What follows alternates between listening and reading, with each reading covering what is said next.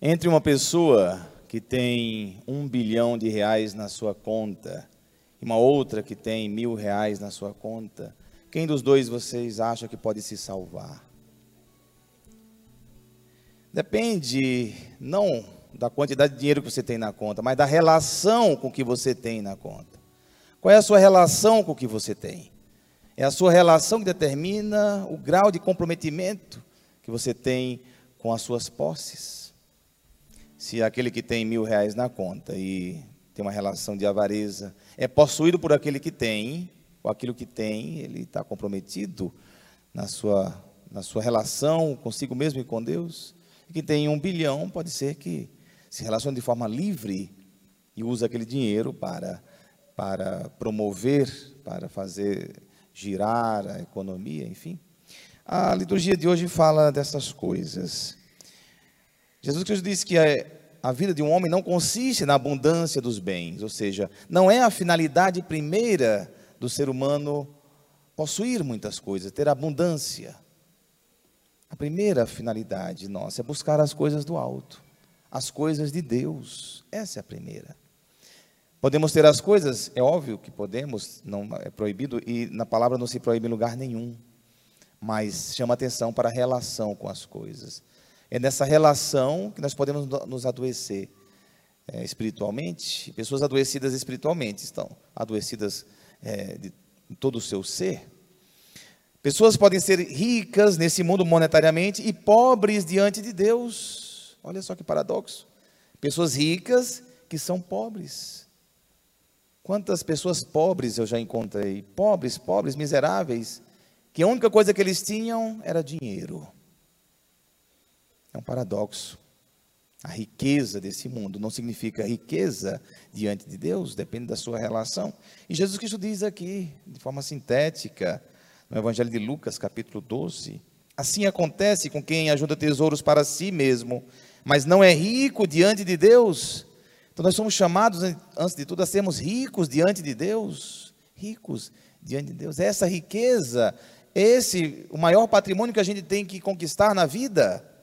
Depois que você conquista esse patrimônio, essa riqueza que só Deus pode nos dar, diz também uma parte da palavra, que Cristo se fez pobre para que nós pudéssemos ficar ricos. Isso, isso é palavra de Deus. Deus se fez pobre para que nós pudéssemos ficar ricos. Ricos das graças divinas. Essa é a primeira riqueza. A primeira.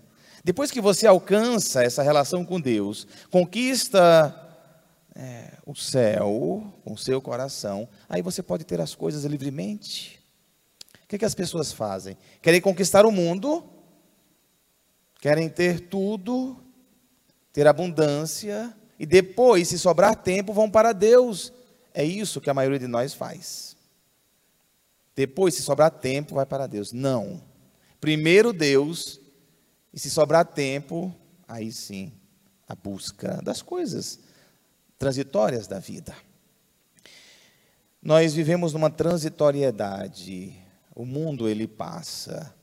As coisas não são para sempre deste mundo. É passageiro. A gente que precisa entender isso. Colocar a nossa segurança naquilo que passa, naquilo que é transitório, aí é que está o grande perigo. Nós devemos colocar nossa segurança, nossa esperança naquele que não passa, que é Deus. Deus não passa. Por que, que é difícil dar esse passo na espiritualidade? Por que, que é difícil? Porque as coisas do mundo nos satisfazem de uma forma tão concreta, tão real. Se você entra numa Ferrari, eu nunca entrei, mas espero entrar um dia.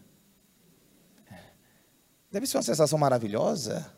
Se entrar num carrão daquele para dirigir, deve ter muitos botões, eu nunca nem vi. Né? Deve ter muita coisa ali. E a sensação é muito prazerosa e imediata. E então isso nos confunde, porque é um prazer concreto e outros prazeres transitórios. Agora, por que é difícil? Porque quando a gente alcança isso em Deus, é, é depois de uma busca muito grande. Porque você, Deus, você não consegue entrar para dirigir. Você não sente as sensações que você sente diante das coisas que o mundo oferece, que é, você sente na pele, você sente. Deus é uma busca. É quando você compreende que só Deus, Só Deus é aquele que nos realiza plenamente. E você quer buscá-lo. Mas essa é uma compreensão até racional de dizer: Senhor, quero ser teu, tu és o único Senhor, revelado na palavra de Deus. É uma busca primeiro, buscai primeiro o reino dos céus e tudo mais vos será acrescentado, está na palavra. Buscai primeiro o reino dos céus e tudo mais vos será acrescentado. Então buscai. Aqui no livro do Eclesiastes, capítulo 1, está muito interessante, né? A gente conhece bastante esse texto. Vaidade das vaidades, diz o Eclesiastes. Vaidade das vaidades, tudo é vaidade. Eu estudando esse texto para preparar esta homilia, é, no hebraico, a palavra se traduziu para o português vaidade é sopro, vento, sopro passageiro. E o autor o português traduziu como vaidade, que tem também sentido, né? uma vanglória, um, um vangloriar-se daquilo que é transitório. Mas o, o, texto sagrado, no original hebraico, é sopro passageiro. Né? Sopro passageiro dos sopros passageiros. Tudo é sopro passageiro, ou seja, tudo passa, tudo é transitório.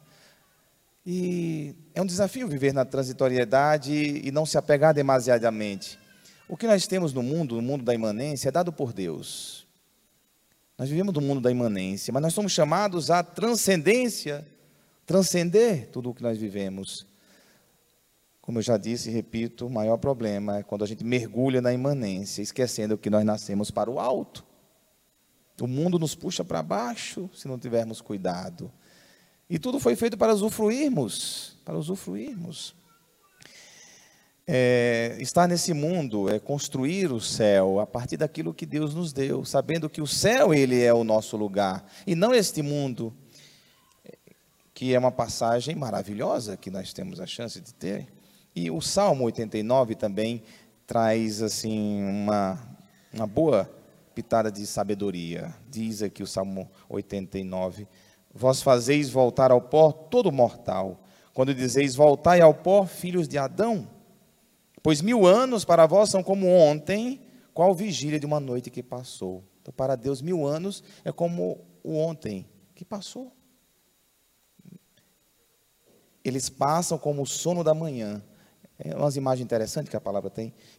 Eles passam como o sono da manhã. O sono da manhã é aquele que você queria que tivesse mais um pouquinho de tempo para você dormir mais, mas não tem mais. Né? O despertador já. O sono da manhã ele é fugaz, ele é rápido. É, você queria ficar mais, mas o despertador já está dizendo que você tem que acordar. Então, assim são os nossos anos, como o sono da manhã que passa. É, são iguais à erva verde pelos campos, de manhã ela floresce, vicejante, e à tarde é cortada e logo seca. Eu imagino as flores, né? essa imagem bonita é, dos campos. A flor, aquela bela flor, que de manhã desabrocha, passa o dia ali encantando e a noite murcha. Assim é a vida. Agora, o que é maravilhoso é que você nasceu para encantar. A flor encanta, embeleza o jardim, a flor exala perfume, a flor cumpriu a sua missão, que foi deixar todo mundo é, encantado com a sua beleza. Assim deve ser a vida como a flor. Nós devemos ser como a flor, encantar exalar perfumes de amor. Nós devemos é, deixar um rastro de beleza na, na, no mundo. E depois vai chegar um momento que vai murchar, é quando a gente morre. Mas isso não deve nos espantar, pelo contrário, deve fazer com que a nossa vida seja cada dia uma expressão da beleza, do amor de Deus. Nós somos chamados a viver a eternidade num instante. Quando você acorda cedo, Faça sempre um compromisso. Eu quero viver o melhor do que o mundo me oferece hoje. Eu quero sugar o melhor que tem no dia de hoje. E você vive aquele dia percebendo, se dando conta, com a consciência plena do que você está vivendo. Louvando a Deus por cada sorriso, cada abraço, cada momento, cada gesto, cada partilha, cada solidariedade. E aí você chega no final do dia, você está satisfeito com o dia que você viveu. Agora, quando você perde tempo e é, fica à toa, o dia não teve sentido nenhum, só foi mais um. O dia não pode ser mais um, só mais um dia. Tem que ser o dia, que talvez seja o seu último. talvez seja o seu último. Por isso que aquele dia tem que ser muito especial. Por isso que o dia tem que ser o melhor. Né? Jesus Cristo, ele, nesse evangelho que a gente escutou, ele nos dá aí um, uma pista, né? Esse homem que era muito rico já, teve uma grande colheita, e ele disse: Eu quero construir um, celeiros maiores e guardar tudo e viver ao meu bel prazer, de forma egoísta. Ele ficou pensando só na vida que, nessa vida do Aquém, e ele não pensou que havia é, de pensar, de, de, de considerar os outros, de, de, a sua riqueza ser uma riqueza em benefício dos outros. Ele pensou só em si. E aí diz a, o, o Evangelho, na né, história de Jesus, que Deus falou: louco, louco, ainda hoje você vai morrer. E para quem você vai deixar tudo aquilo que você, que você conquistou? Né? Uma loucura. Ter as posses, nós podemos ter as posses. Ter dinheiro na conta, sim. Agora tem que ter propósito. Quando eu faço palestras aos, aos empresários e né, empreendedores, investidores, eu digo: podemos ter dinheiro, podemos ter dinheiro na conta, mas tem que ter um propósito, tem que ter uma finalidade. Se o seu dinheiro que está na conta não tem um propósito, uma finalidade, isso é pecado grave, porque é um acúmulo sem propósito, um acúmulo sem razão. Por exemplo, se você tem um, um dinheiro na conta, você tem um milhão na conta, é para construir uma casa. Opa, olha aí, um propósito. Você vai construir a casa com aquele dinheiro e você vai contratar pedreiros, vai contratar carpinteiros, pintores. Muita gente vai ganhar graças àquele dinheiro que você guardou. Opa, um propósito. Fantástico. Abençoado é esse dinheiro. Ou quando esse dei um exemplo, mas ele pode ter outros propósitos, investimentos, outras coisas que vai beneficiar outras pessoas. A nossa vida é essa de pensar na comunidade, nos outros Ser rico, ter as coisas, como eu disse. Não é isso que é o pecado, é como você se relaciona. Na Argentina, agora nós temos um processo de beatificação de um empresário muito rico, talvez um dos empresários mais ricos da Argentina, faleceu de câncer, não faz tanto tempo, e ele vai ser canonizado, já é beato já, venerável, um venerável já, já está com processo de canonização, empresário, Henrique Chau. Pode até pesquisar, tem até um Instagram dele já em português. E vai sair um livro dele em português em breve, é, a história dele. E eu fiz o prefácio, fui convidado para escrever o prefácio, por isso que eu tive que ler o livro. Já li o livro, já estou indicando já. Eu escrevi o prefácio desse livro e está muito interessante. Ou seja, empre, o empre, empresário santo. E ele se santificou, este homem, muito rico, se santificou. Né? Olha só, a, a igreja vai santificar um homem que foi muito rico em vida. Muito rico em vida. Esse é um sinal da igreja para, para todos nós. Agora nós queremos que. E aí ele foi um homem da partilha. Ele foi um homem que a riqueza dele beneficiou muitas pessoas, muita gente, muitos operários. Ele tinha fábricas cristaleiras, fábricas de cristais beneficiou muita gente, muita gente. Isso é santidade, né? Isso é a, a, a santidade.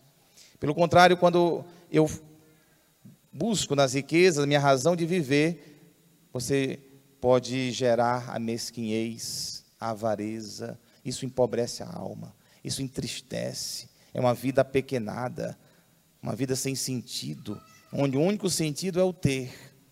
O único sentido é o ter. Isso, isso que é, a palavra de Deus chama atenção. Né? E aqui no livro do Eclesiastes, como toda palavra está em boa sintonia, o, a liturgia de hoje, no livro do Eclesiastes, é, também diz um exemplo. Né? Por exemplo, um homem que trabalhou com inteligência, competência e sucesso, vê-se obrigado a deixar tudo em herança a outro que em nada colaborou. Também isso é vaidade, ou seja, sopro que passa e grande desgraça. Então, acumulou, acumulou, morreu e tem que deixar tudo que você acumulou, que você conquistou para uma pessoa, para pessoas que não, não colaboraram com nada. Claro que tem que deixar, né? vai deixar, porque não tem outro para receber, os parentes que recebem a herança. Mas, como é que você está se relacionando com esse, com esse acumular, com esse ter? Está gerando fruto para si e para a comunidade? Essa é a pergunta que a gente deve fazer.